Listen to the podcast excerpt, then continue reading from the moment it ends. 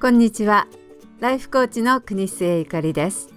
今日もハワイからコーチングにちなんだお話をお届けします。最後までお付き合いください。2018年4月8日第62回目の配信は人とのつながりというテーマでお送りします。ある週末の土曜日友人たち数人とダイヤモンドヘッド一周コースを散歩していた時のことです沖合に点々と浮かぶサーファーたちヤシの葉を通り抜ける穏やかな夕方の風に吹かれながら私たちは少し曇り空の下の散策を楽しんでいました。すると、坂の途中、立ち往生しているツーリスト一家に遭遇しました。中年の両親と20代と見える娘さんの3人の家族です。英語の発音から察するにアジアのどこかの国からの人たちのようでした。タイヤがパンクしてしまったらしく、お父さんと見られる男性がタイヤ交換に宿泊しています。そこで立ち止まった私たち。友人のアメリカ人のご主人が親切に、どれ私が見てあげましょう。と手を差し伸べました。慣れない土地で困った時に助けが来たせいか。小柄で美人の奥さんは、サンキュー、サンキューを繰り返しました。心配と緊張がほどけたのでしょう。ほんの数分の間に、まるで長年の知己のように、奥さんは自分たちの話をしてくれました。ベトナムからの移民であること。24歳の新婚であった時、岐阜が共産党兵士に殺害にあったこと。二人は水も食べ物もないボートに乗ってハノイから逃げてきたこと。タイとフィリピン経由で難民としてテキサスに落ち着いたこと。そして、娘はシカゴで今医者になる勉強をしていること。このハワイ旅行はその自慢の娘からのプレゼントであること。動かなくなってしまった車の横で話好きらしい奥さんはそんなことを話してくれました。ちょっと変わったタイヤだったため時間がかかりましたがなんとかスペアに交換が済みそのベトナム人一家はほっと胸をなで下ろして車を出発させていきました。最後は娘さんのリクエストで全員釈迦の記念撮影。指に血をにじませながら実際のタイヤ交換をした友人のご主人はもちろんのこと。奥さんの話を聞くだけで本当は何もしなかった私たちまでなんだかとびきりいいことをしたような幸福感を感じたのでした。その数分間に私たちを囲んだのは、人とつながることで共有した様々な感情であったように思います。ベトナム人ご夫婦の安心と安堵。親孝行な医者の卵の娘さんへの関心。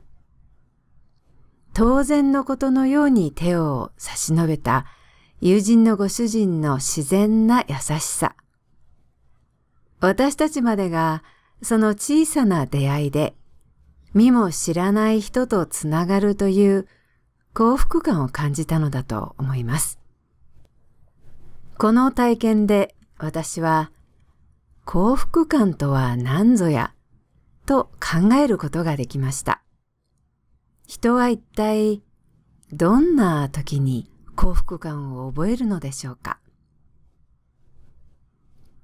昔読んだこんな研究がありました。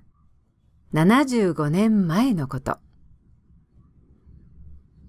追跡調査のためにハーバード大学在籍だった学生268人が選ばれました。成人の発達というテーマでの研究調査の始まりでした。1938年当時の大学2年生、19歳だった男子学生たちは、送られてきた質問票に答え、血液検査など詳しい健康診断や家庭訪問や両親との面談も受けました。その中の多くの青年は大学卒業後、徴兵されて戦争に行きました。帰ってこなかった人もいました。ハーバードは当時男子の入学しか許されていなかったので、男性だけが対象の研究です。一年おきに続けられた調査では、これらの人たちの健康、生活、幸福度の調査が行われました。この青年たちのグループには、後のジョン・ F・ ケネディ大統領も含まれていたんだそうです。弁護士や医者、業界のトップになった人々、職人になった人、早く亡くなった人、アル中や精神病を患った人、アメリカの人間模様を示す貴重なサンプルでした。後にはハーバード大学のエリートたちだけでなく、ボストンの貧困家庭の青年たちも選ばれました。当時水道もなかった居住区に暮らしていた人たちでした。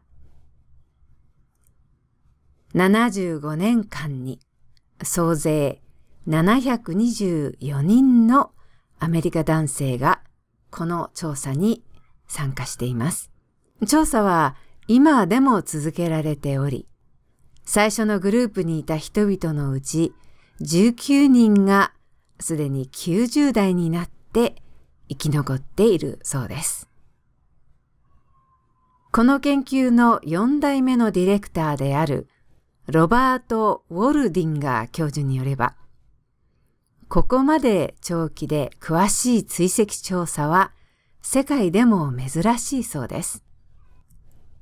社会的なステータスに関わりなく、健康状態、人生への懸念、心配事、幸せに感じること、人間関係、仕事、キャリア、家族など、家族や伴侶子供たちまで含む総勢2000人対象の詳しい調査だからです。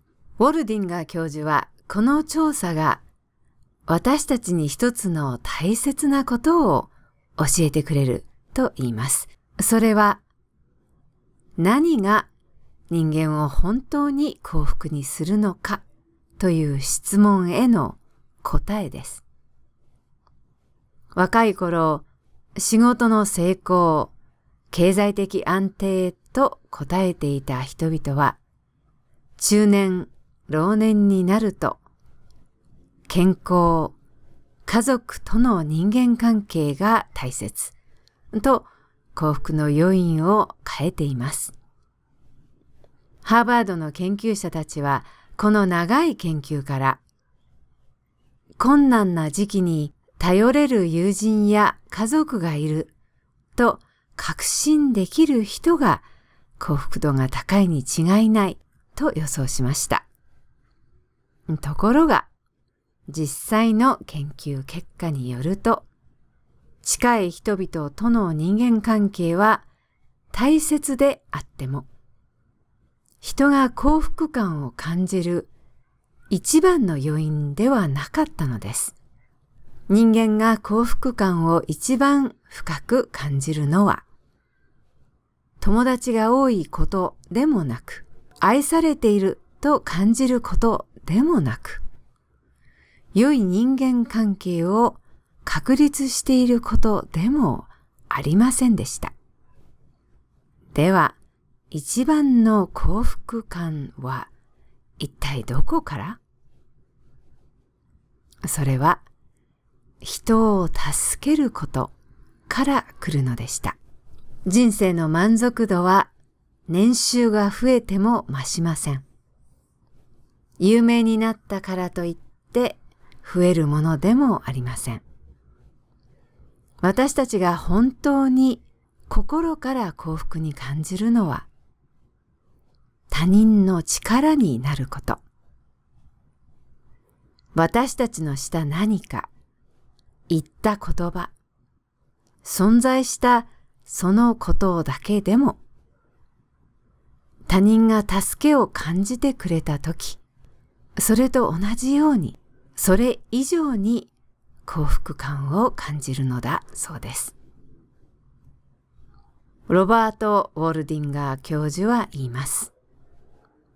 今あなたが何歳でも構いません。今から幸福になる努力を始めることができるのです。携帯電話や電子機器、テレビなどから目を上げて人と触れること、夫婦でデートに出かけること、ご無沙汰だったあの人に電話をすること。私も一つ付け足してみたいと思います。家の外に出て友人たちと散歩をすること。道すがら何か一つでも人の助けになることをすること。ゴミを拾うことでも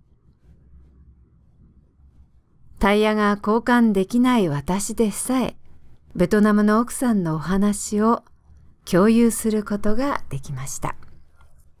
あなたもきっと何かできると思います。今日、一つだけでも。いかがでしたでしょうか？人生がみるみる楽になるコーチトーク。ゆかりのポッドキャストをいつも聞いていただきありがとうございます。これからも頑張って配信していきたいと思います。このポッドキャストを2018年4月14日以前に聞いてくださっている方はホノルルのヌーアヌ通りにあります日蓮宗の妙法寺でみんなのケアネットワーク主催によります。第2回日本人のためのシニアフェアが開催されますのでぜひご参加ください。